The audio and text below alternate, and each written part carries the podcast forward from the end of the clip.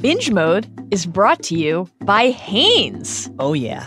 Hanes is America's #1 brand of underwear, and they just made it more comfortable. The Comfort Flex Fit underwear is the latest innovation in comfort from Hanes. Comfort Flex Fit is cool, comfortable, supportive. It's so comfortable, you'll forget you're even wearing it. I don't even know what I'm wearing. How did they do it? With a breathable pouch for support and roomy fit. You'll want to replace all of it, of your underwear after you try these. These guys really know how to make underwear. And won't break your bank. You can get a pack of 3 for $15. Oh God. It's less than half of what you pay for a single pair of crazy expensive designer underwear. Give them a try at Hanes.com or wherever you buy Hanes. Warning, Binge Mode contains adult content. The first 30 seconds of Billions involves Paul Giamatti, the son of the former commissioner of baseball, having a cigarette put out on his very hairy chest, and then the wound soothed with a warm stream of urine from his wife's bladder. So if that's not your thing, first of all, why are you listening to this? It's Billions, guys. So if it's not your thing, you shouldn't be watching Billions 1. Shouldn't be listening to this podcast 2. And check out Larry Wilmore, Black on the Air. One more warning. Binge Mode contains spoilers. Big time. If you do not know the code name, the pseudonym that Chuck uses at the club, please proceed with extreme caution. And now, Binge Mode. You came at me! Because you're a criminal, Bob. And it's my job to shut him down and put him in jail. Well, if that's true, you're not very good at it. You're also full of shit. What have I done wrong? Really? Except make money. Succeed.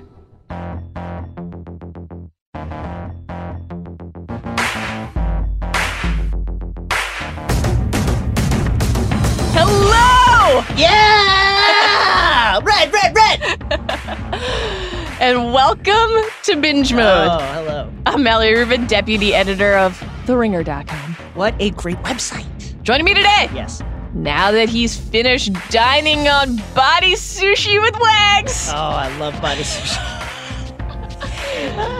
It's Ringer staff writer, your maester, Jason Concepcion. You might know him as Mr. Martinez. That's right.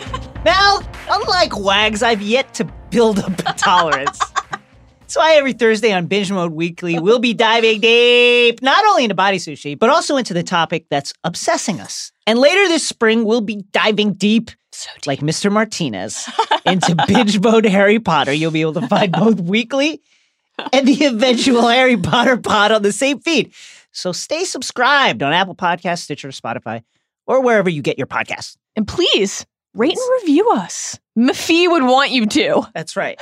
We also want to remind you that we'll be at Con of Thrones later this spring in Dallas. More details to come. We'd love to see you there. In the meantime, please follow us on Twitter at binge_mode, a.k.a. the _, and join our new Facebook group. It is great in the Facebook group, guys. It is. Incredible stuff going on in the Facebook group. Friendships being forged. It's beautiful. It communication. Really is beautiful. A lot of great polls lately. I love a poll. Love a poll. And that's just for Binge Mode fans, guys. So buy up your Binge Mode shares now. Don't short it. Long it. This week on Binge Mode, we're double dipping, with Wendy's permission, on one of our favorite shows, Billions. We're looking back at season 1 and season 2 ahead of the show's season 3 premiere this Sunday night. Today, season 1. Tomorrow, season 2. And then, starting this Sunday night and continuing every Sunday night throughout the season, the podfather Bill Simmons and I will be chatting about Billions on the Recapables feed. So please, again, subscribe to that if you haven't already done so for the Atlanta podcast, which you should also definitely check out.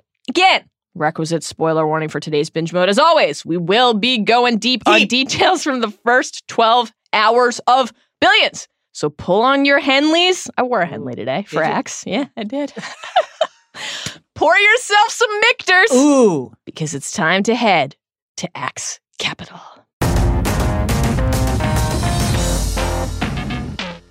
Jason. Yeah. If this King's Road runs long, it's going to cost you. Worth it!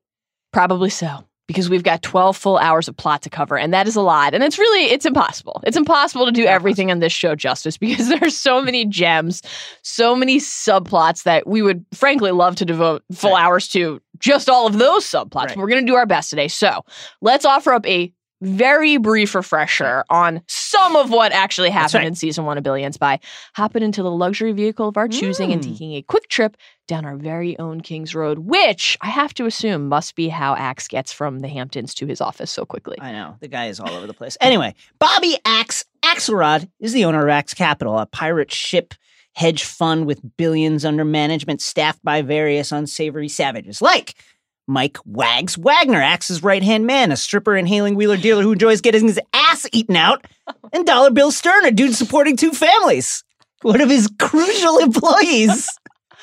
Shouts to Pastor Tim from The Americans. This dude literally looks like a totally different person on these two shows. Sitting across the chessboard from Axe is Chuck Rhodes. Chazzy Chuck. Chaz, the hard-driving U.S. attorney for the Southern District of New York. Chuck is dedicated to bringing Axe down, to proving that Axe's success is built on a dirty edge, trading on insider information. Complication, though. Yeah. Wendy Rhoades, Chuck's wife, is Axe Capital's in-house performance coach and therapist. Also worth noting, Chuck likes to get tied up, have cigarettes put out on his hairy chest, and have someone urinate on him to soothe the pain. Wendy is his dominatrix. This is information that Axe will eventually leverage against Wendy. Chuck's investigation intensifies. On his orders, the feds raid Axe Cap, taking Dollar Bill into custody. Chuck arranged for the raid to take place when Wendy was out of the office, and she's furious because it makes her look complicit. Clearly, this situation is untenable. Dollar Bill, however, refuses to flip. What a guy. What a stand-up. I don't know if stand-up guy is really the way to... Loyal. Focused, committed, loyal. Has two families. Even when threatened with the reveal of this second family, he's like, Axe is my dude. I'm good here. I just told my first family about my second family, so no worries. Chuck is under real pressure to reach a settlement with Axe. Axe is under pressure, too, and the cracks begin to show. After giving a St. Crispin's Day speech to his troops on top of a desk, we're not going to give in. His speeches are... really something. They are really some General Hux on Star Killer Base type shit. Oh so God. After giving this speech, Axe unravels in a session with Wendy, telling her, among other things, we are fucked. Chuck, Axe, and their respective lieutenants meet to hash out a deal to end this investigation. Axe have to pay a hefty fine, shutter Axe Capital, and be barred from managing other people's money. And that was not really what he thought he was signing up for. But in the end, goaded by Chuck, Axe refuses to succumb, refuses to back down. He refuses the deal, tears up the check, tears up that check, throws it in Chuck's face, storms out. Chuck, and we are using the heaviest air quotes possible. Like, not even your fingers, not even your hands, your full arms. Use them with me, folks. Chuck recuses himself from the investigation. What's it called when you don't recuse yourself, but you recuse yourself? It's called what Chuck does. Chuck hands off the investigation to his lieutenant, Brian.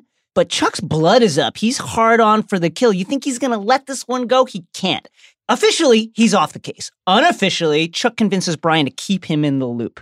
Rhodes is clearly walking a tightrope professionally. Meanwhile, a nasty piece of history that Lara, Axe's wife, has been working hard to repress finally is revealed. The money that Axe used to start Axe Capital was made on the ruins of 9/11. As the tragedy unfolded, Axe shorted the market, literally as his former business partners were dying, and he made his fortune.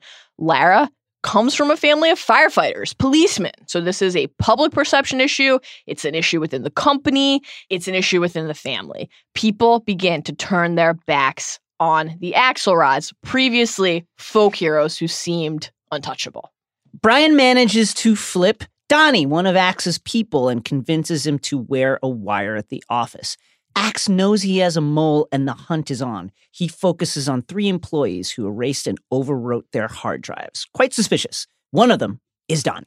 Except Twist! It turns out Donnie has been working for Axe all along. He has been stringing Brian along, feeding the investigators misinformation. Then he disappears. And this part is true. Nobody knows where he is. Nobody on either side. The feds eventually get him back, but he coughs up a bloody bile substance. That, just side note here, no, we're supposed to stick to big picture stuff in the King's Road.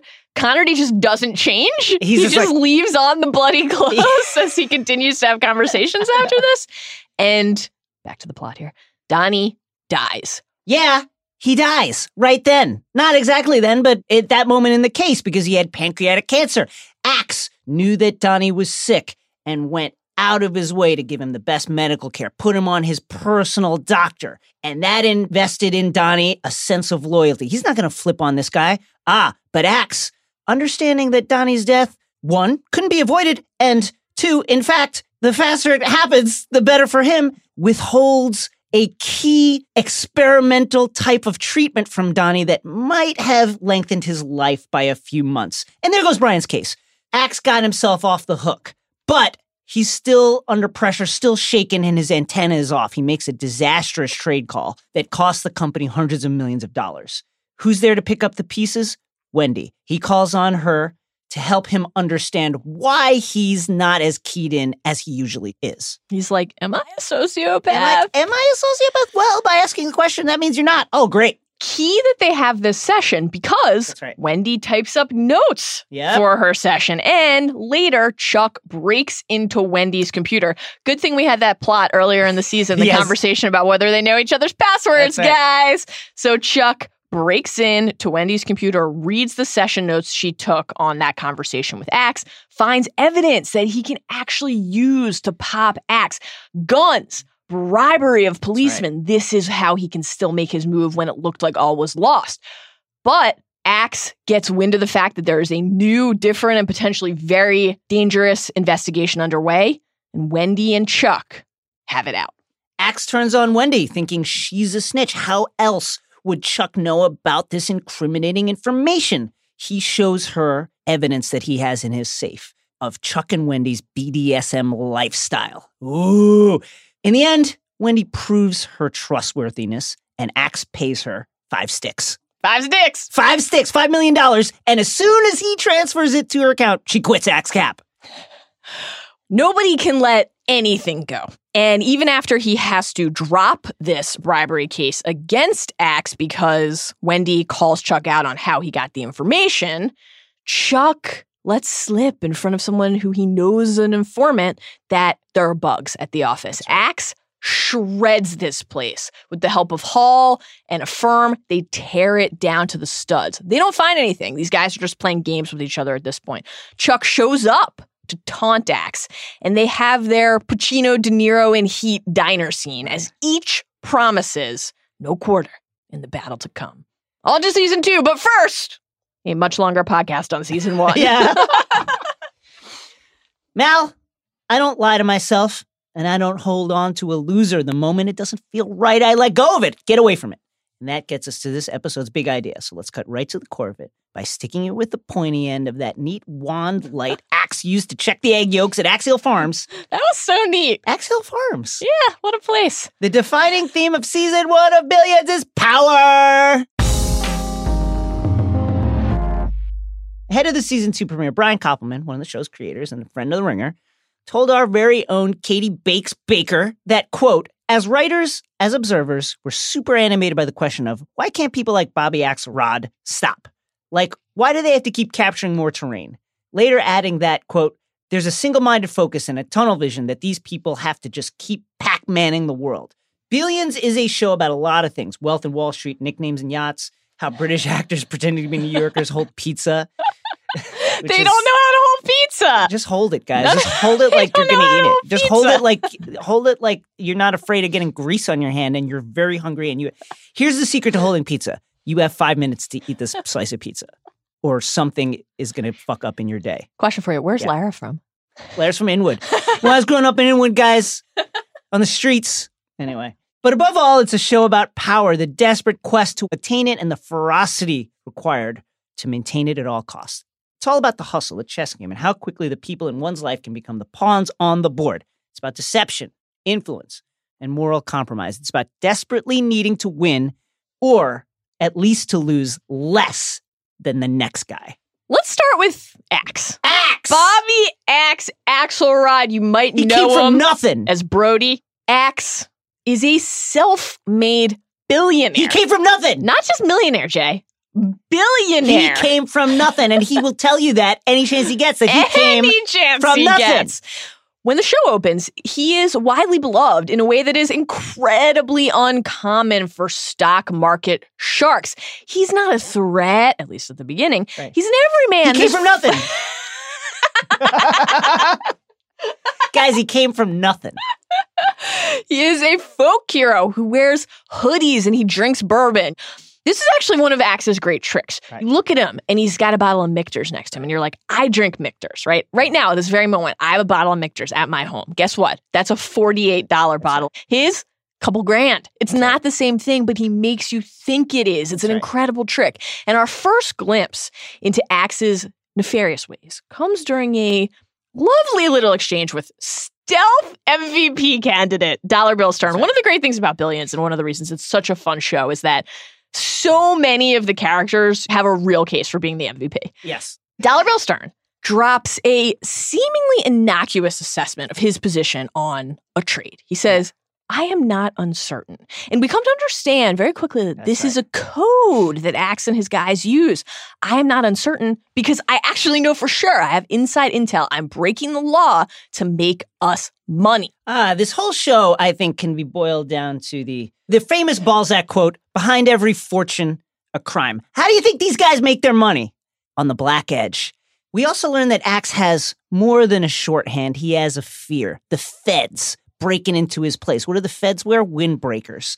The feds busting into his shop to tear down what he's built. Axe isn't just rich. He is a titan of industry. He is a plutocrat. He is immensely, immensely, immensely powerful. Once you accumulate a certain amount of wealth and status, it's not just about earning more. It's about projecting that power on everyone else. It's about projecting the fact that you have this and no one can ever take it away from you. It's about sticking it to everyone who ever doubted you, and beating everyone who's trying to take you down. There's a reason that Axe keeps saying, I came from nothing. And the reason that he sticks by Bruno, the pizza parlor guy.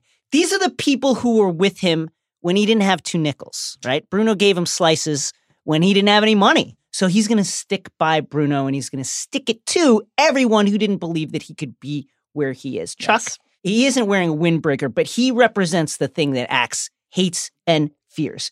He's a person not only capable in terms of intelligence, in terms of wielding the levers of power, of unmaking everything Axe has made, but he actually wants to. He's as driven to doing it as Axe is to keeping it. And there's a cool contrast in terms of where these two characters come from, and we'll get to that in a bit.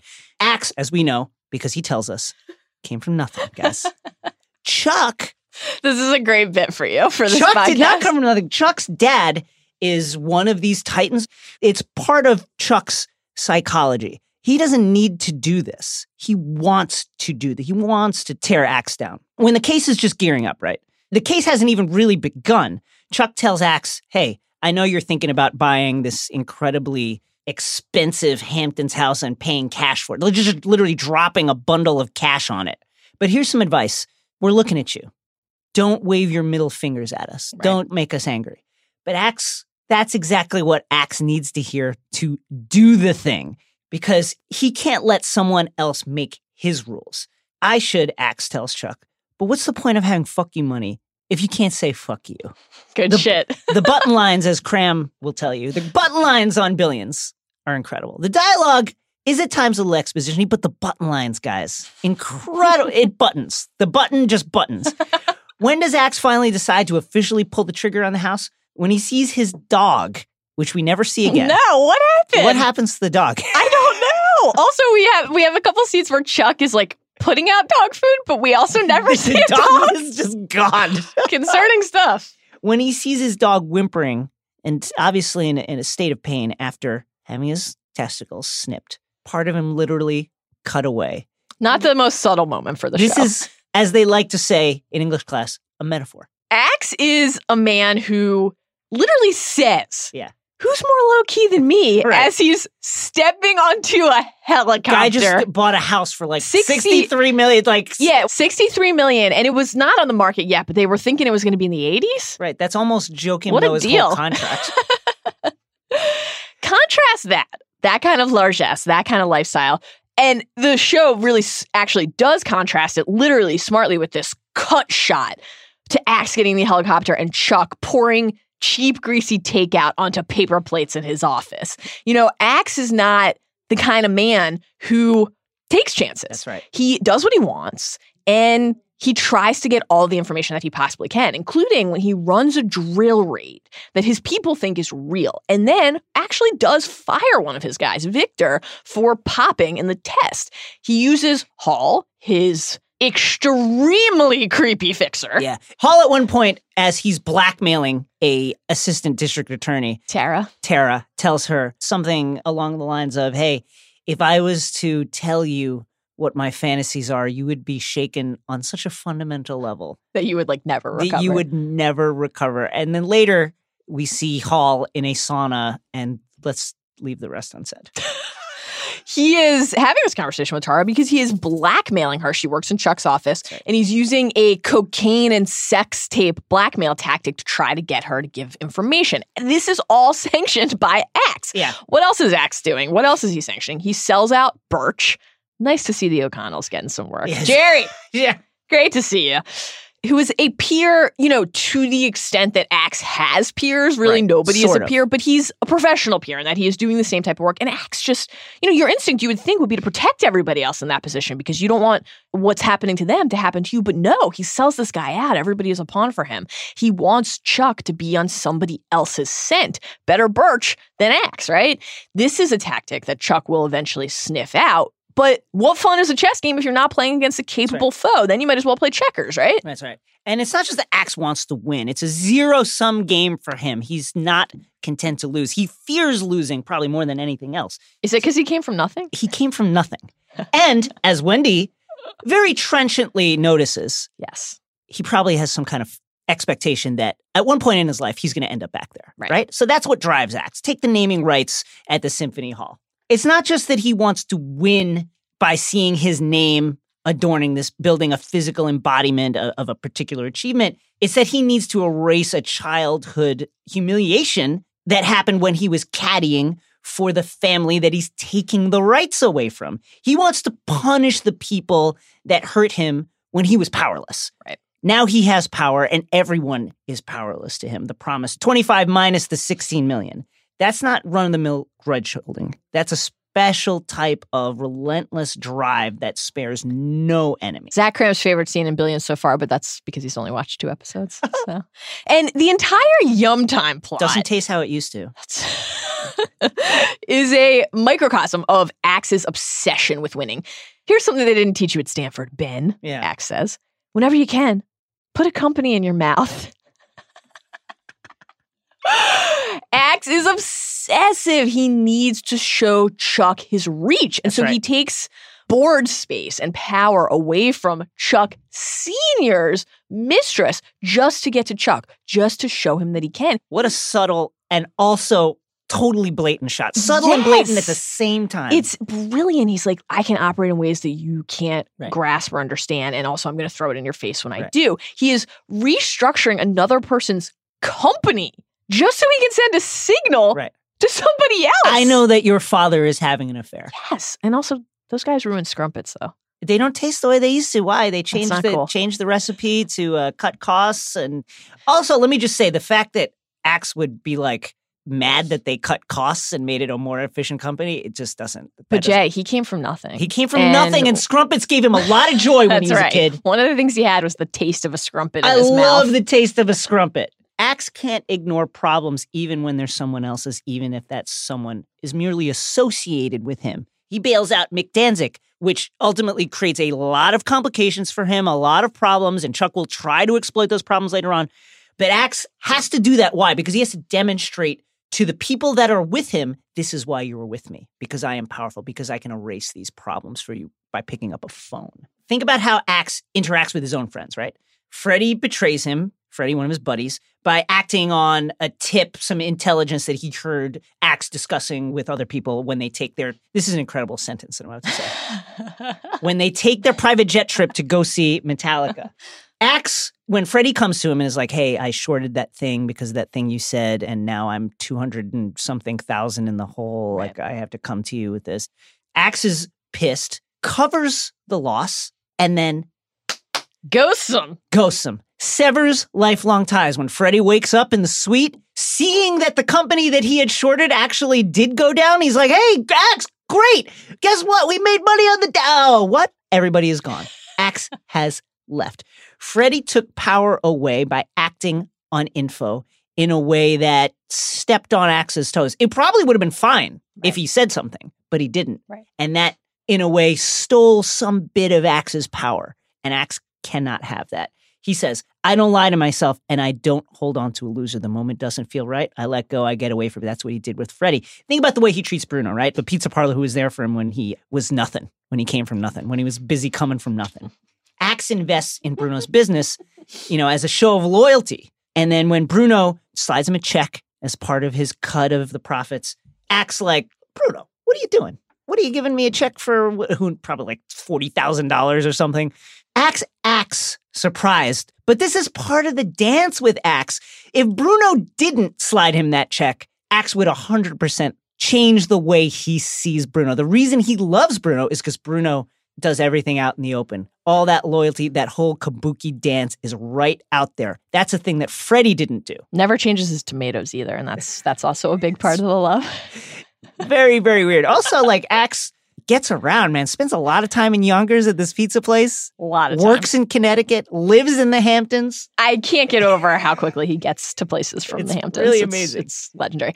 Axe has a brief flirtation with shuttering the firm, and we come to learn that this is actually sort of genuine, but mostly also it's a ploy. It's designed to trick his competitors and the market to get out of the telecom sector based on a tip he got part of that whole Metallica trip. Right. That dude, Constantine? Was that his name?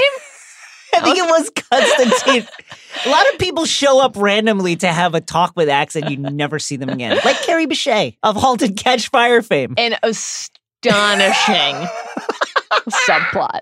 She is apparently opening for Metallica. She catches a large, not a small, a large bottle of Fiji with one hand. Incredible stuff. And then comes on to Axe. He declines, and then she says something. She must be a classic. It's like something like that. Yeah. It must be real. And he's like, it is. Yeah, and then he's like, she's lucky. Actually, hold that. You are. You know it, right? Tough stuff. Really, really tough stuff. Axe is ultimately willing to temporarily risk the reputation regarding his own sanity to position himself for real success long term. You know, what's the name of his yacht? The one that he almost gets on. That's right. The good life. That's what this is all about. What might threaten the good life? What might prolong it? Well, let's talk more about Dollar Bill Stern, the stingiest multimillionaire on the planet. Turns out, supporting two families. There are a lot of really good monikers and a lot of good backstories behind the monikers. I love the idea that Dollar Bill, who is rich, as you noted, rich enough to sustain two families, is just widely known as a cheap bastard. He's so hard up for airline points and travel points. This guy is like cutting coupons. Like he gets found out because he needs the points. That's incredible. And the whole Dollar Bill plot is really one of the greatest displays of Axe's power because Dollar Bill willingly reveals that he has this second family, two minivans. They're always going to catch the two minivans. I just want to set the scene because this really is an incredible scene. Brian and Chuck are grilling Dollar Bill about various stuff he won't crack. Eventually, they come to him with, oh yeah? What about this whole nother family that you're supporting? Two little leagues? This is crazy, right? Dollar Bill just kind of like grins for a second, goes into his phone where he has a letter pre-written. Yeah. A pre-written letter. Never let it be said that Axe's men aren't planners.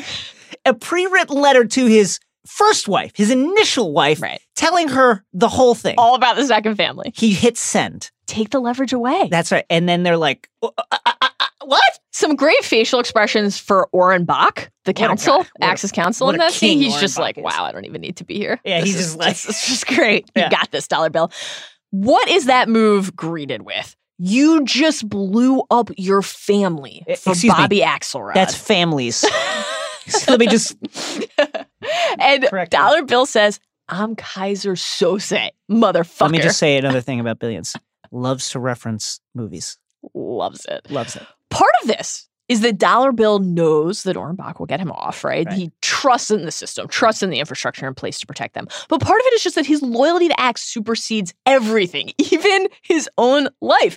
Axe gave his people their lives, and so in turn, they're giving him full power over them forever. Yes. And some of this is loyalty and love. Like, we see an amazing scene later between Axe and Dollar Bill where they act out this fight, and they're really just telling each other how much they love each other. Right. And part of it is practical. It's real fear. Yeah. Dollar Bill and everyone else knows that if they rat on Axe, they will never work again. They're done. Imagine being Dollar Bill's first wife, doing whatever it is she's doing, and an email comes in with a PDF attachment, and you read it, and it's like, my dearest wife. She was eating some of the muffins that Lara brought over in the muffin money basket.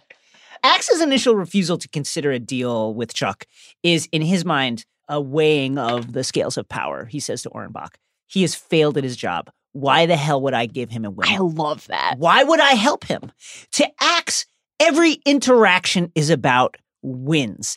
It doesn't matter if he wins big or wins small, he's got to win. Whether he's shaking your hand or picking up a cup of coffee or whatever he's doing, that interaction's got to be a win. And he views giving Chuck a settlement a loss for him. Axe has a healthy respect for his opponents that he values. He doesn't respect Chuck at all at this point because he doesn't think Chuck has actual power to do anything. Right. And the 9/11 reveal, in which we find out that Axe made his money off basically the ruins of 9/11, is important because it's a reminder that Axe is just a trash person. This is an issue that happens a lot with stories like this, whether it be Wall Street, The Wolf of Wall Street, The Big Short. When you're talking about sums that are this large, it almost takes on a surreal quality. It's hard to know how that relates to like everybody's everyday life on Earth. But here it is. Here is the way it ties back to actual life and death. He profited off tragedy, off death, off despair.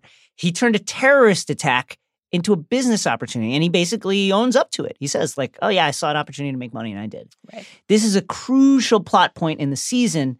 But for viewers, it's also one of the most potent and disgusting reminders that no source of power is too foul for him. He doesn't discriminate when it comes to making money, as Balzac said, behind every fortune a crime. The particulars of the Donnie plot. Let's chat about that for a minute. Yes. There is so much misdirection and roller coaster action there that it's not even worth really getting into all of that here. It's more about the takeaway. It's more about where this leaves everybody, particularly Axe. Chuck acted very grossly in the Donnie situation, too. You know, he told Brian Connerty to frame another Axe Capital employee to ruin someone else's life just so they could protect Donnie. He's basically like, these are all bad people. Right. Take them out. It doesn't matter. But Axe is actually using Donnie as a human shield. You know, is there any greater power in the world than the power over life and death? That is the power that Axe is giving himself to make that decision about somebody else's life without consulting that person. You know, Axe learns that Donnie is terminally ill, and right away, it's an opening. He can act. He decides to use Donnie's last months for Axe's own personal gain because he basically understands that this can be a pawn for him. Right. Feed information, control the situation, make them think they finally have their man, and then take that guy off the board before he can actually testify in court. But there's this moment, and we learned this through a series of flashbacks. This episode, which is also Donnie's funeral episode, has multiple different timelines that we're operating in. Yeah. Axe not only uses Donnie's last few months for personal gain, but he goes so far as to actually deny Donnie treatment that could potentially extend his life. We're not talking a cure. Right. We're not talking years. But, you know, as we hear Axe say out loud to Wendy, could have gotten him to Christmas. Yeah. This is a man with children. This is a man with a husband. He has a life. Axe is setting up Donnie's family, Walter and the kids and everybody, $40 million. We'll leave them with money and that'll be enough because money is the currency that carries weight. Power is what matters. And Axe's response to his own viciousness and vileness here is a truly fascinating glimpse into his psyche because he misses. Right. He misses badly on a read right after Donnie dies. Why is this? Guilt. But what is he actually feeling? He has a session with Wendy trying to figure out why it is that he missed. And this is crucial for him because it's important that people believe he is infallible, that he can see the market in ways that no one else can. And Wendy says during their session, you're like Kobe firing off shots when he's 2 for 18. This is an amazing moment, by the way, where they're just throwing shit off the balcony in the building. And like, why? Clearly, like in the process of filming that scene, it's like, all right, we need you to throw this 18 feet to the left of the trash bin. It's like, just, I hope the janitors at Axe Cap make like $250,000 a year. They probably do. They probably do. So she says, you're like Kobe firing off shots when he's 2 for 18. No doubt the next one's going in. And he says, Kobe, Steph Curry, Jordan, maybe? Don't give me Kobe. She says, shooters gotta shoot. Unwavering belief in our own capabilities. It's essential to a point. Keeps us functioning at a high level. He says, until it isn't, right? She says, maybe your self-image is creating a blind spot. And she tells him he needs to figure out what part of his self-image is false. How is he lying to himself? What kind of untruth is he telling himself to prop up this image that he has of this all-conquering Wall Street titan? When he says, that's your fear. That even when you care about someone, you can use that for your own ends. And Axe says, if that is true, I don't like what that says about me. And Wendy says, it may be true, but that's not what this is. You're punishing yourself because you understand that you didn't care about Donnie, not really. That's what scares you. What has Axe's quest for power turned into? Donnie's death and Axe's reaction to it forces Axe to consider the question, well, people who have the capacity to feel nothing, they call them sociopaths. Is that what I am? The good news for Axe is that it doesn't really take him long to get over this. Wendy really does the trick, fixes him up right. Yeah. He's just out there on the streets in Manhattan. Right. Looking for money. He's even got a tie on. Tie's holding him back. Right. Shed the tie. Get because casual. Because what does a tie say about a guy like Bobby Axelrod? I'm looking for a job. I'm out here. I'm conforming. I'm auditioning. I'm conforming for your money. No. Yes. When I wear the hoodie and the Henley, I don't even need you. I'm out here doing you a favor. Giving you this opportunity. That's right. I'm an original. And one of the things he says in one of these pitch meetings is, when I walk out that door today, we're friends for life or you don't exist to me ever again. I'm about to go on the run of a lifetime. And he believes it. For a lot of people, he has to. This would be like self-puffery, just trying to convince yourself. He really believes it. And then there is this really wonderful scene between Axe and Brian that I know you love. Scene. I do love it because this is because of the tomatoes. Right. And also, on a pie. This is also where Axe makes sure to tell Brian that, you know, they came from nothing. So Axe meets with Brian, who is now leading the government's case against him because Chuck recused himself.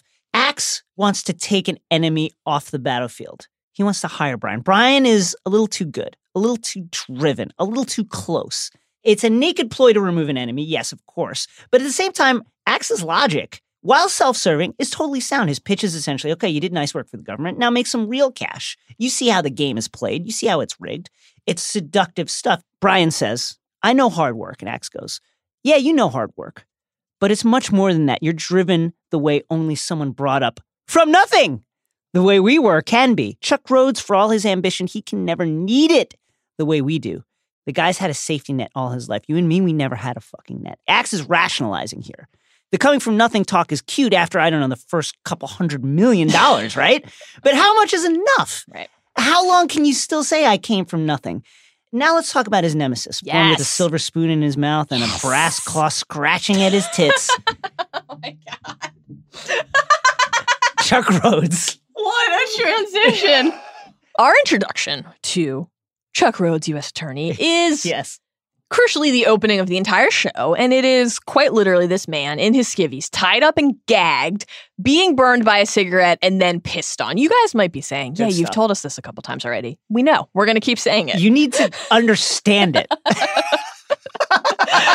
This is the opening of the show, guys. Like the entire show. Also, really can't recommend highly enough watching this scene at least once with closed captioning on. Oh my God. You must do it. Moaning. Bracket. Gag. Bracket. Moan.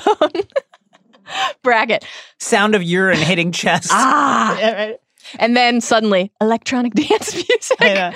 Okay. His mistress is Wendy, his wife. The power dynamics that consume him at work, where he must dominate the criminals who are corrupting the system he is sworn to protect, and the power dynamics at play in his relationship with his father, Chuck Sr., definitely worthy of his own podcast series at some point, where Chuck is always trying to simultaneously measure up and prove that he's his own totally different man. they can be mercifully reversed at home. He can allow, for once, someone else to be in control. He can allow someone else to dominate him. Yeah, he can. We get a sense of Chuck's Machiavellian tendencies right away. He isn't simply ruthless. He's deliberate. He's cunning. And, crucially, he selects foes that he knows that he can beat. He's 81-0 in the courts because he doesn't take on a loser. So when SEC douchebag Ari Spiros, fucking Ari, are you wearing cologne? Oh Ari God. Spiros? The cologne scene is amazing. Yeah.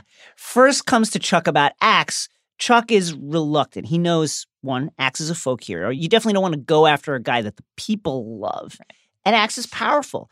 Chuck says, a good matador doesn't try to kill a fresh bull. You wait until he's been stuck a few times. Axe has not been stuck. Axe is strong and he's ready to go. When Chuck says that he works for the public good, Wendy's there to call him out on his bullshit. Right. And she says that he works for himself. This is really the crux of his power quest. There's this part of him that does want to serve the public good, yes, but that's also a mask that he wears to hide his 100%. Real intentions. His assessment of Axe's precarious position actually tells us more about Chuck than about Axe. Right. When he says, they may be cheering him now, but believe me, they're dying to boo. He's positioning himself as a man of the people, but really he's admitting that he wants to be cheered. He wants the people to support him. There's also this really good moment when Chuck, after sniffing out Axe's Birch, again, shouts to Jerry Connell, misdirection plan, really great head of hair, uses Butch Cassidy and the Sundance Kid to explain his revelation to Connerty, to explain to him, oh, I'm so smart, look how I figured this out. Connerty's response here is so perfect and so notable. Yep. He says to Chuck, I didn't root for the posse. I rooted for Butch and Sundance, a.k.a. Axe. The people are going to root for Axe. How can Chuck be in power, really, if no one's on his side? In the pilot, Chuck says every man is a junkie for something. So what's Chuck a junkie for? Power? Sure, generally speaking. Specifically, though, it's about getting people to follow rules. He is a stickler for the rules. That dedication to rules, conversely and somewhat perversely, leads him to break the rules. He breaks the rules to make people follow the rules. He is all about people obeying the law, and not just the law, but like social mores. He's got a very, very, very strong picture in his head of what is right and what is wrong. More than that, he absolutely lives for getting people to obey the law when, one, they don't want to, two, when it's inconvenient, and three, when following the law will really hurt them financially and personally in some way. He wants to force people to do it. One of Chuck's lies to others and to himself is, I'm never so proud as when I choose not to prosecute a case. His ego and his thirst for power does not actually allow for this to be true. Right. Let's consider for a moment how Chuck interacts with people who aren't a part of his professional realm. With, let's say, a stranger. Real dick Chuck is, by the way. A man just in pajamas. Right. Walking on the promenade and... Love the Brooklyn Promenade. We'll call him dog shit man. Sure. That's really what he is. And this man, his dog shits. Yeah. And the man does not pick it up. Doesn't have a bag. And Chuck refuses to let it slide. And the guy's like, just let it slide. Chuck's like, I can't. Those are three devious words. Those let it slide. If I let your dog shit slide, then I have to be okay with this whole plaza filling up with it. Chuck tells this guy, you don't have a bag? You have hands, use your hands, and then proceeds to actually make this man not only pick it up, but then go back. Oh, there's some more. There's some more. Go get it. This is not just domination, utter humiliation of another person. I see you every day out here. Your dog shits and you never pick it up. Let me just say one thing about the plaza filling up. Chuck, the plaza's not going to fill up with dog shit. Can we not jump to these facetious levels of argument? It's going to rain. Something will happen. But that's how Chuck rationalizes his own behavior. It's black and white. We often learn about Chuck's view on power dynamics through the conversations with his father, Chuck Sr., who is what a guy, much more slippery fellow. Yeah. One such insight from Chuck during the Yum Time fiasco that impacts Sr. directly, he says, I've dealt with Russians. I think I can handle this. Chuck Sr. is an influence on Chuck Jr. in subtle and overt ways. Sometimes he's actively inserting himself into Chuck's work and becoming a problem that way. And Chuck has to solve that problem, like with the cross-company shipping play. And sometimes it's more about how Sr.'s failed political past looms over Chuck's present. Chuck is always seeking to define himself separately from his father. He has to make a big show of every time his father tries to do him a favor, tries to help him with something, rejecting it in the most public and strongest fashion possible. I am not my father. He has nothing to do with me. His success has nothing to do with me. I am not influenced by the fact that this man fathered me. Right. But then he also has to go back to him and say, I'm sorry, you were right. Can you help me? Thank you. Right. Tough. So tough life for Chuck. As we said, Senior is a valuable sounding board. He can tell Chuck, what's the mindset like on the other side? What are these people thinking? Gives a window into the mindset of a plutocrat. He's been in these battles. He knows. Senior says, you can't allow yourself to get drawn into an unwinnable fight. And Chuck says, and I won't. Victory will be swift, Dad. Senior says, no, be realistic. This guy is gearing up for trench warfare. He respects Axe as an opponent more than Chuck ever does. Absolutely. He's been in those trenches with guys just like Axe. Totally. Chuck, like Axe, isn't afraid of how people feel. It's all strategy to him. Connerty, who previously decided not to bring in Pete Decker in front of Decker's kids. Wait a minute. Wait for the kids to clear. Respect this guy's life. Chuck, he goes to the kids' baseball game to threaten Decker's parents so that Decker will turn into an informant for him. Shaming him is part of Chuck's goal. Yes. And we see how this thirst for shame starts to turn into an obsession for Chuck regarding Axe. Chuck says to Connerty, he's an icon of the wealth of our age and he's a fraud. The idea to Chuck of a fraud getting away with it when he, Chuck, is supposed to be the one who prevents frauds from getting away with it, it's just too much for him to bear. Particularly given the Wendy wrinkles. He cannot stand the fact that the most important person in his life, his wife Wendy, works for the man that he despises and is trying to destroy. When Dollar Bill is in his custody, Chuck is asking Wendy to spill on Axe, even though doing so violates the rules of their lives together. And Chuck says to her, you've been with him longer than you've been with me. You can feel how this tears at him. His insecurity is at the center of this power struggle. And he also says to Wendy, lots of people love each other, but you and Axe, that's something else. It's weird and it's deep and I fucking hate it. It's got to be extremely painful on multiple levels. One, Wendy is probably making 8 times more money than him. 2, she doesn't just work for Axe. She's in his head. It's an intimate relationship, whatever the professional boundaries are. You could argue more intimate than an actual affair. Yes, an extremely, extremely intimate relationship. He tells her his weaknesses, his fears, his foibles. And it's painful for Chuck. Chuck's a big deal, but unlike Axe, he has a boss. He answers to politicians, to the American people, et cetera, et cetera, et cetera. Axe is a country. When he wants to move, he moves. Chuck's power, in other words, is checked. Before things really even pick up and get going in earnest, Chuck gets a visit from the AG's guy, Adam DiGiulio, who's basically saying, hey, listen, you want to go after these guys? Great. That's your job. Just be right. Just be right. Cannot be wrong. You cannot miss, not even once. And gearing up for the ultimately doomed settlement, Senior says to Chuck, even as a boy, you never picked a fight unless you knew you could win. This is a key difference between our leads. Chuck doesn't pick a fight unless he thinks he can win. That's necessary in his line of work. He can't miss. Axe, meanwhile, just doesn't think he can lose a fight. Right. He doesn't think that anybody can actually beat him. He's richer, more powerful, more driven, has thought of every outcome. He's not going to lose. And these are both manifestations of power, but different ones.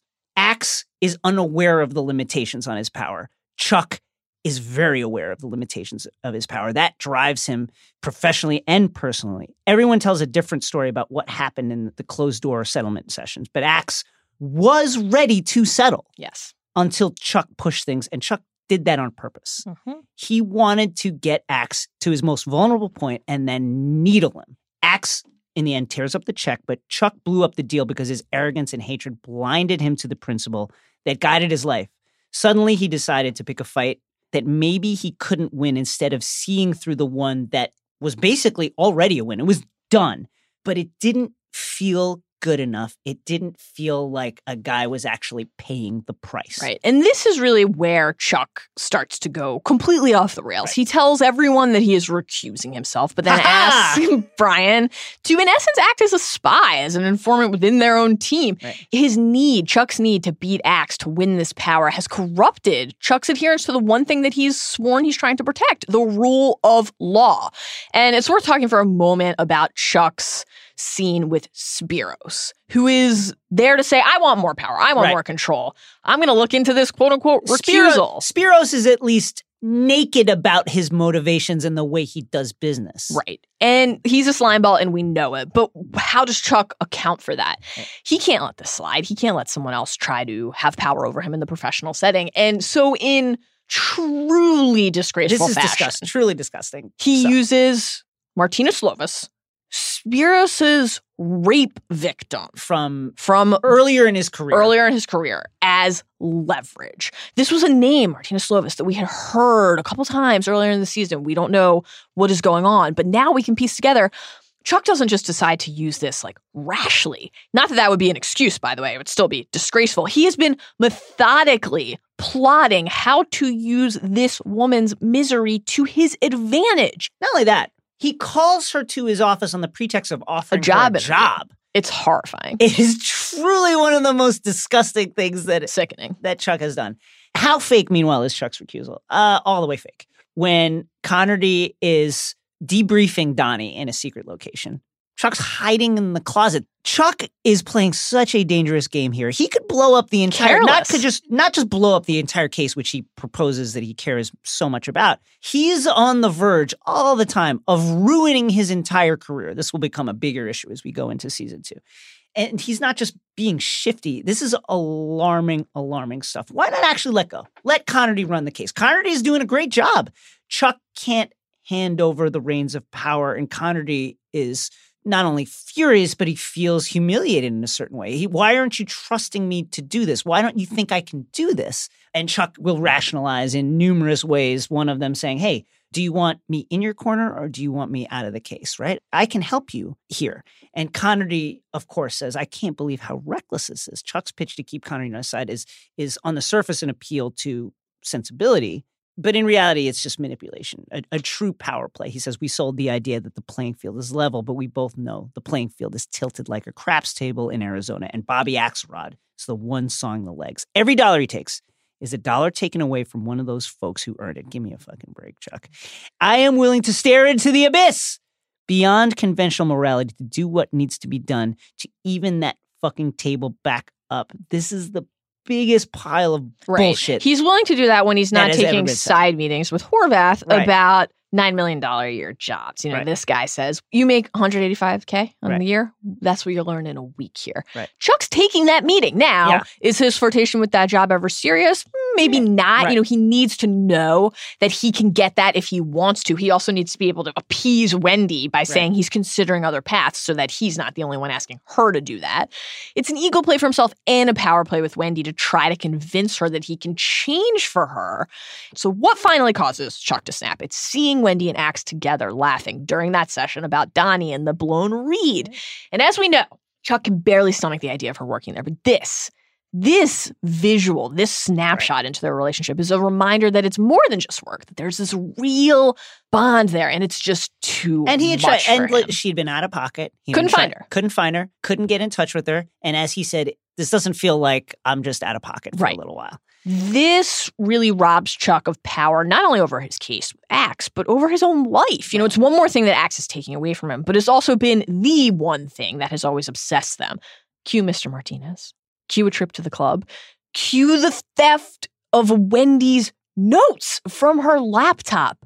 What a betrayal, what a transgression. That's not power on Chuck's part. That's weakness. That's cowardice. Yeah. That is a corruption of both actual law and the laws of their marriage. And then there's the kicker. Chuck can't pursue the bribery case once Wendy calls him out on how he got the intel. He lost his marriage, lost the path of the case as well, and he was blinded by greed, and he badly miscalculated his chess moves. Here's the thing about, it's hard to understate like how painful this must have been for Chuck when he thought that Wendy and Axe were together.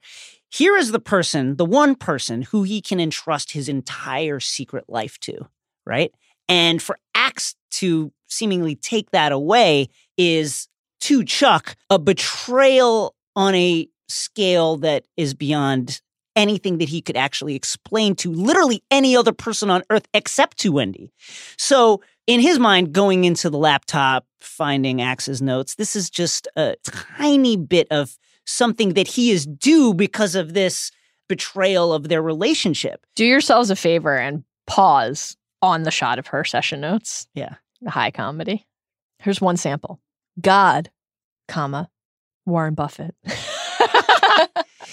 So this betrayal with Wendy is buttoned up nicely in the scene where Axe and Chuck finally confront each other in the ruins of Axe Capital. Axe says, "We've both lost her of Wendy."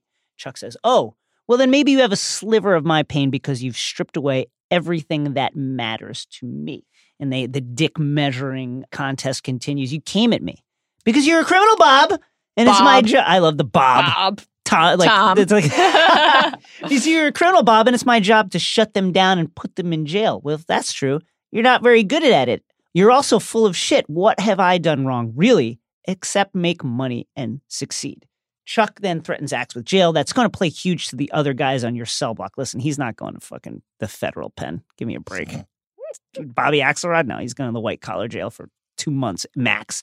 Continuing, because no matter what you say, that's where you're ending up. He gives him the torn-up check. Right. And he says, "Keep that as a memento, and every time you look at it, know that deal is as good as it's ever going to get from you." Axe says, "When I pull a deal off the table, I leave Nagasaki behind," just casually tossing out the deaths of millions of people.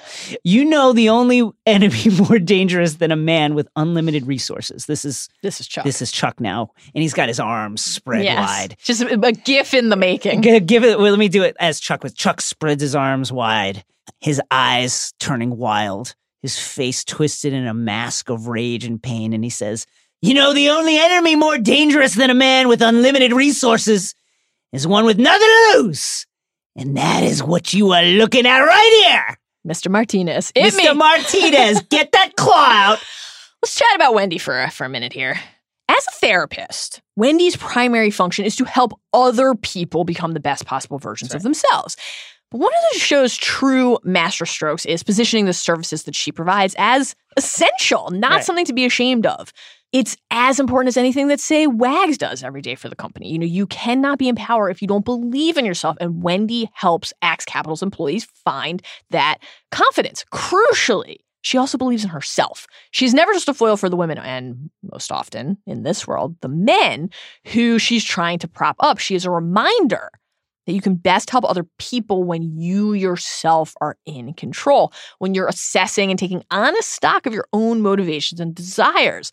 Wendy is not afraid to chase what she wants. She is also justifiably proud of her success. Yeah. You know, even before Chuck's Axe case really picks up, he's not happy about her relationship with Axe, as we've talked about, or her position in the firm. And her defense for staying there is a direct threat to Chuck's power. That, meaning considering working elsewhere, was before I was making 8 times what you make, she says to him. Ouch. Chuck comes from money. We'll learn a lot more in season 2 about where that money is. But Wendy's the breadwinner for them right now. You know, she's the one getting those 5-stick bonuses. 5 sticks! She's funding their brownstone promenade life. She has the financial power. She's also able to solve problems that neither Axe or Chuck can. Take Victor, for example. Axe fires Victor after the fake raid, and that was a textbook case of creating a problem while trying to solve a problem. Victor can turn on Axe now, but Wendy stops him.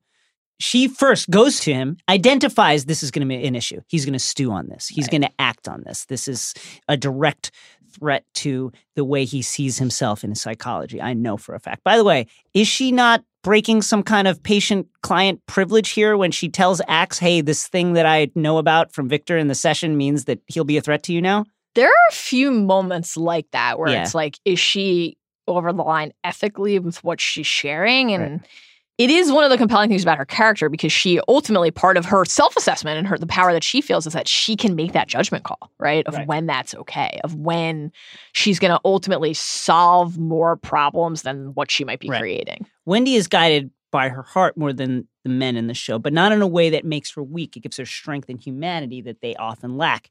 Like when she uses her session with Maria to guide her towards taking the other job based on, though without ever revealing, what Wendy knows about Wag's intentions. Wendy later invests $250,000 in Maria's new firm, where she later interviews.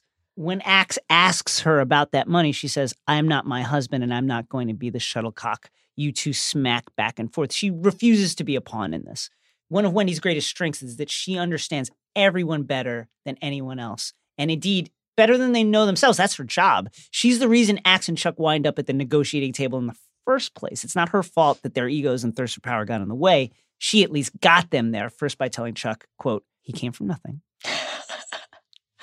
Hadn't heard that. So unconsciously, he fears, maybe even he expects, that he'll have nothing again. So he loves to put that fear into others, especially when they're not familiar with it. Is this, again, not overstepping the bounds of patient-client privilege? Anyway, and then Axe in the pool, where they are nude.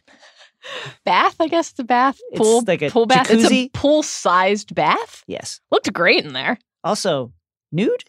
Completely nude. Can't hide a wire if you're nude. Maybe you can. On this show, I wouldn't rule it out. And then to Axe in the pool. I don't want to see you throw it all away when you don't have to. Wendy's handling of the Donnie situation is a testament to her refusal to be used and to be played. You know, she tells Axe that she's pissed about him using her as a human lie detector and that she, quote, won't be used to legitimize this bullshit. And that last point is crucial. What Wendy does for Axe isn't therapy. This is a misunderstanding a lot of times that people on the show have. She's there to keep Axe's staff sharp, to keep them professionally ready for that kill-what-you-eat mindset that is necessary to do their job. And those lines are blurry and perhaps purposefully slow at times. It surely helps that anything she discusses in a session, right, with Axe, with Donnie, with anyone else, can't be used in court. She can't be compelled to testify against her, quote, patients. At the same time, she's not out here trying to create better, more balanced, more honest human beings. She's trying to help sharks rationalize being sharks. Right. And by the way, Gus, season two's motivational coach, actually wears a shark tooth necklace. What a guy that guy is. Man, can't wait to talk about him. Chuck does force Wendy to consider that contradiction in her work quite a bit. And it is important to remember that Wendy is a shark too. You know, she's 100%. Not always morally pure. When Axe's 9/11 actions are revealed, what does she tell him? That he has nothing to be ashamed of. What? Yeah. What? When literally what? That is what? When she and Axe are discussing Donnie's death, she says, you're a difference maker, but you're not a god. And then goes on to say, so no, I'm not disgusted with you. For whatever reason, when it comes to you, that's just not on the table. I'm not disgusted by you. Wendy... her breakups with Axe and Chuck alike are really shining examples of her refusal to let anybody else have the power over her. First, Chuck, I know what you did, she says. Everything I did is for us. I don't believe that. Not anymore. She tells him that she knows that he stole the evidence. He says, I had no choice. And she says, we all have choices. And she believes that. And she will go on to make hard choices and prove that she's willing to act on the advice that she's giving. And there's this absolutely priceless moment during this breakup where Chuck says, don't worry, a wife can't be compelled to testify against her own husband. She says, I wouldn't have to be compelled. I'd volunteer. Oof. When people like this get to the point where they're finally disgusted with each other, you know that someone has gone too far. Wendy is refusing to let Chuck shift the blame to Axe. She blames Axe for things too, definitely, but she's going to make Chuck own up to what he did, to his role in this, to his actions. Chuck says, this man, this motherfucker, is destroying our lives. He's driving us apart, and he's doing it deliberately. And Wendy says, no, you are. This is perhaps an even more brutal exchange. Chuck says, I'm cutting off from you, from us, and you sit there and try to claim moral high ground. You're at a criminal organization, and you can't even admit it to yourself. You prop it up and suck up all that it gives you. Status, money, control. And Wendy says, you know what? It gives me a hell of a lot more than you do, including honesty. That is brutal. Savage stuff. She's right, though. She is right. And fuck, Axe paid her 5 sticks. 5 sticks. And how about that breakup with Axe? Yeah. She plays him this recording of Chuck admitting, because Axe had accused her of actually ratting him out. And that was, imagine that. All you've done for this guy, the shit you've heard and that you haven't actually sold him out for, and for that particular accusation to be levied against her, how badly that hurt her. And there's a reason that that was the final straw. If they don't have trust, then there's nothing else left. Nothing else.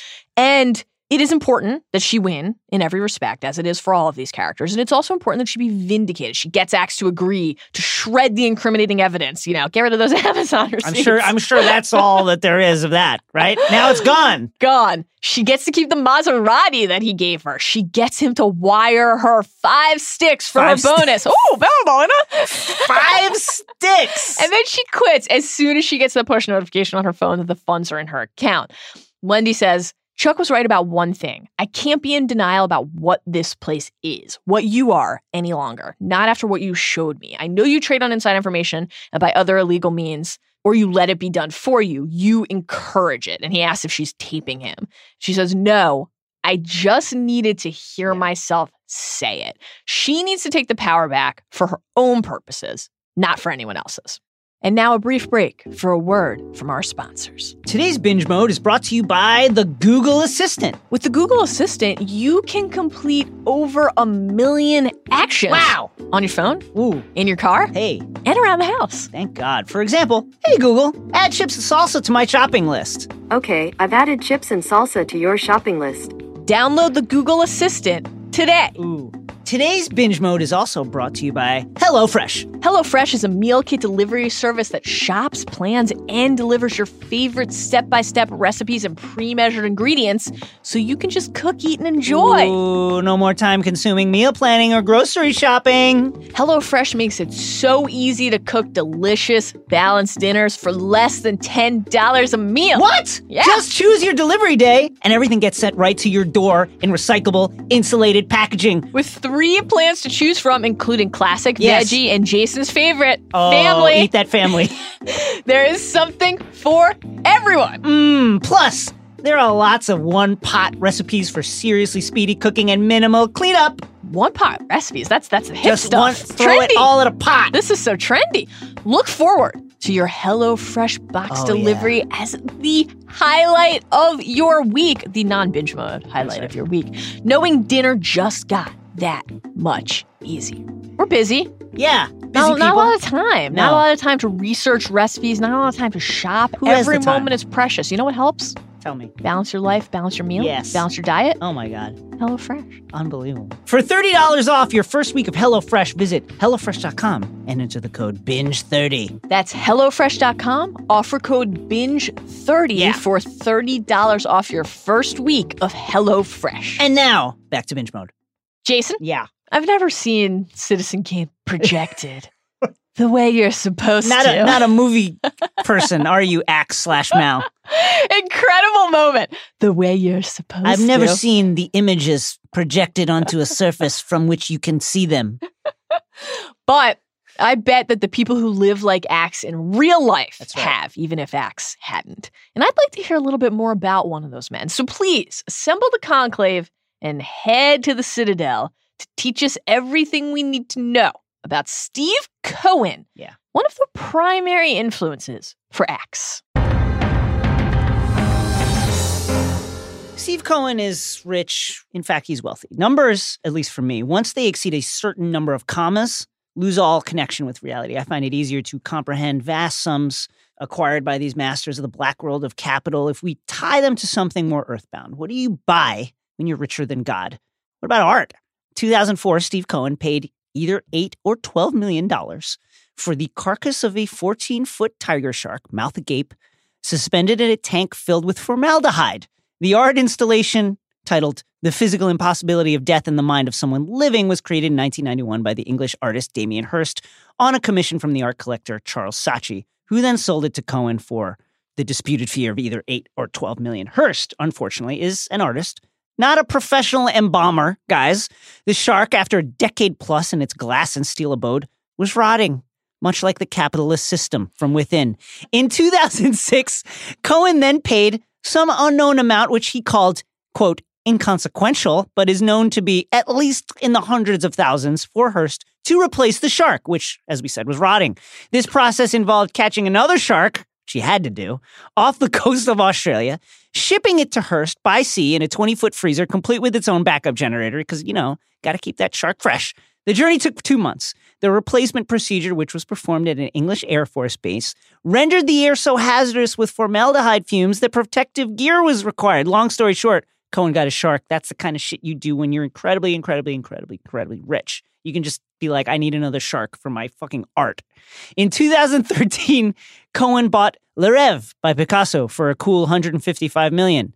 Stevie was under federal investigation for insider trading by then, and just like Axe paying cash for his Hamptons mansion in season one, Cohen's art purchase was seen as a brazen double middle-fingered salute to the authorities. I want his pickled shark, Deputy U.S. Attorney Richard Zabel said in a line that sounds like it was plucked really right out of the Billions shooting script. I want to put his shark up in the office. In the end, Cohen's hedge fund, SAC Capital, took the hit, paid the fine.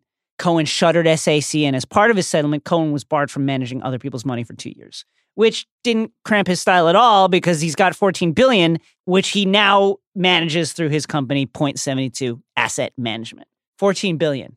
That's a lot of B's. That's a lot of commas. That's good coin. That's what I like to call the prisoner's dilemma. No, you don't like to call it that. That's what it's called. Started as a thought experiment. Does no one ever call you on this bullshit? I know who would if he were here, so let's head to the Southampton Sept to bathe in the light of the Seven by sharing seven of our favorite lines, or at least seven of the ones we can actually recite on this podcast. Not everything is eligible, from sadly. Our favorite character and font of insight, Mike Wags Wagner. I will go first. Number Wags. One. We know it's going to be good when Wags gets into a session with Wendy. We need Wags unbridled, unburdened. He says, quote, "You know what ATM stands for, right? What follows is too graphic to repeat in full on this podcast." Even on this podcast. I will say that A stands for an orifice, T stands for two, and M stands for another orifice. And those orifices are spoken of in reverse order of the digestive process. Wags explains that that act, for some reason, seems, quote, so right to him.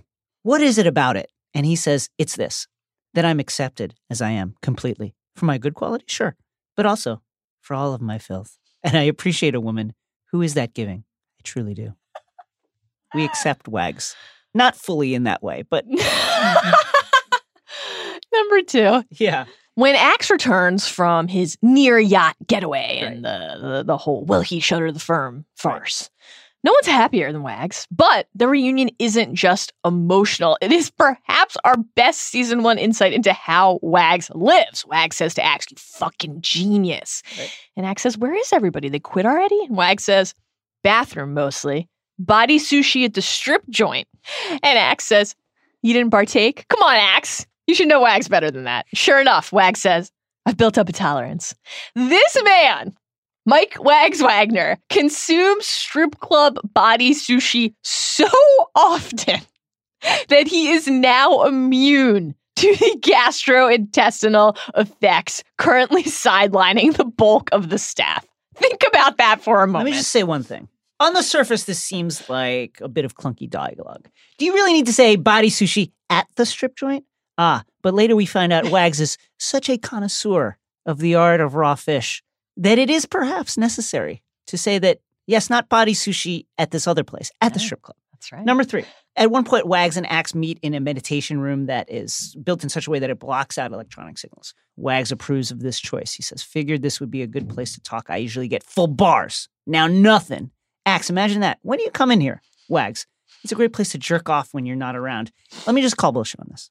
Wags is not jerking off in any room that does not receive electronic signals. Because is he using his imagination? No. To be fair, he's to going my there man with Wags, with a DVD player under his arm. It only recently stopped receiving electric signals. Yes, it used to be the meditation room. That's true. Also, and we've seen Axe in there with his phone when he was meditating because there's the counter. Great point. Chuck and Axe both use meditation apps. You know, that's a nice little bit of connective tissue between their lives. Axe has the little wheel that counts down, and Chuck has the candle, fittingly. That's something that could burn him. It's nothing like the term connective tissue when we're talking about these characters.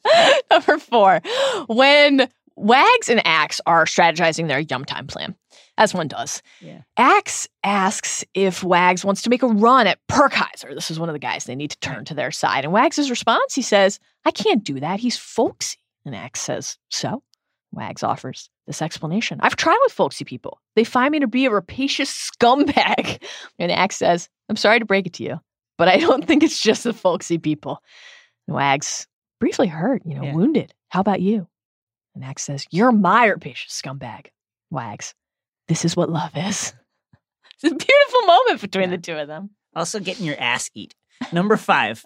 It's not just sex jokes with Wags. He's a businessman. Yes. Or as Jay-Z would say, he's a business, man. Dollar Bill says, "I gotta say, I'm not feeling this strategy." Wags, "Then it's a good thing your feelings aren't a fucking priority." Wags can be pretty rough with the crew. Especially when you fuck with his sushi chef. Do not do that. Man, I can't wait to talk about that scene in season 2. Wags speaking Japanese. I just can't. Next level stuff. Number 6. In the middle of one of the most intense scenes of the show's run, the Axe-Wendy breakup in the finale, we get a brilliant, brief but brilliant bit of comic relief. Axe calls Wags to tell him, "Why are those sticks? Right. Why are those 5 sticks to Wendy right now? Do it now." And through this tension that's choking the room, as Axe and Wendy just stare each other down, we hear Wags' voice on the other line pop up just for a moment. "Ooh, Powerball winner." Number 7, Wags to Wendy about the office. "Couple more days and it'll be Lord of the Flies in here, then to the office. Saddle up, body sushi at the strip joint on me." Again, no need to say at the strip joint. We know where you're going, Wags. Guy loves sushi. Always worth specifying. He loves it raw. Jason? Yeah. Walk away. I should. But what's the point of having fuck you money if you can't say fuck you? I'll ask our champion, because she has plenty of fuck you money now, all those sticks. Every episode, we're going to honor the person or idea that compelled us the most. And this week, again, no shortage of options. We love Wags. We love Dollar Bill.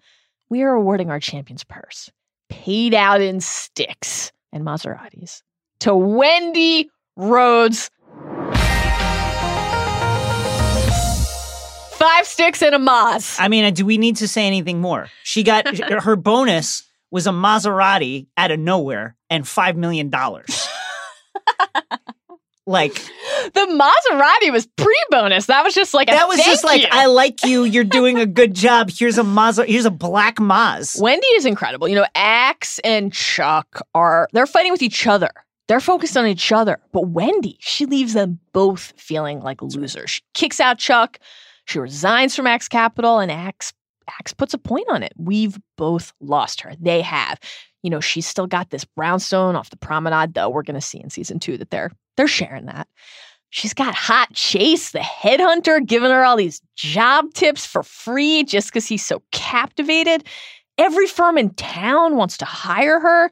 She is the most honest with herself of any of the characters about what she wants and why, what she can't tolerate and why.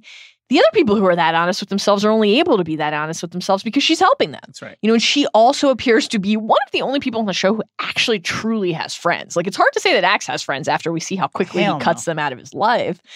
And crucially, I'd like to let you take this one.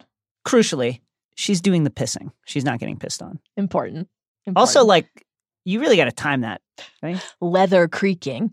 I would also like to quickly call out, quietly, one of the best Wendy moments of the show, when Chuck says, "Sometimes I wish I were your patient because maybe then I'd get a sympathetic ear when I'm not my best self." And Wendy says, "If you were my patient, I'd tell you to let it go, but you're not. So grow the fuck up."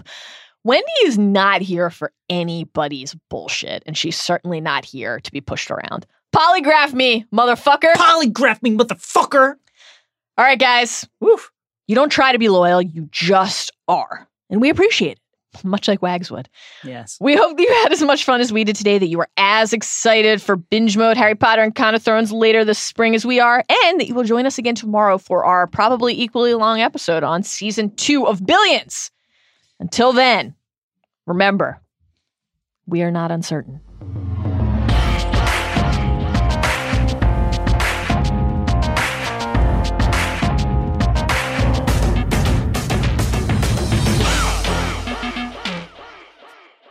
Wendy, do you know what ATM stands for? BDSM? TNT, NT, MNT? What about ATN, AT, apostrophe, DNDDY? Do you know what NIMBY stands for? These are all various things that I like to have done to me.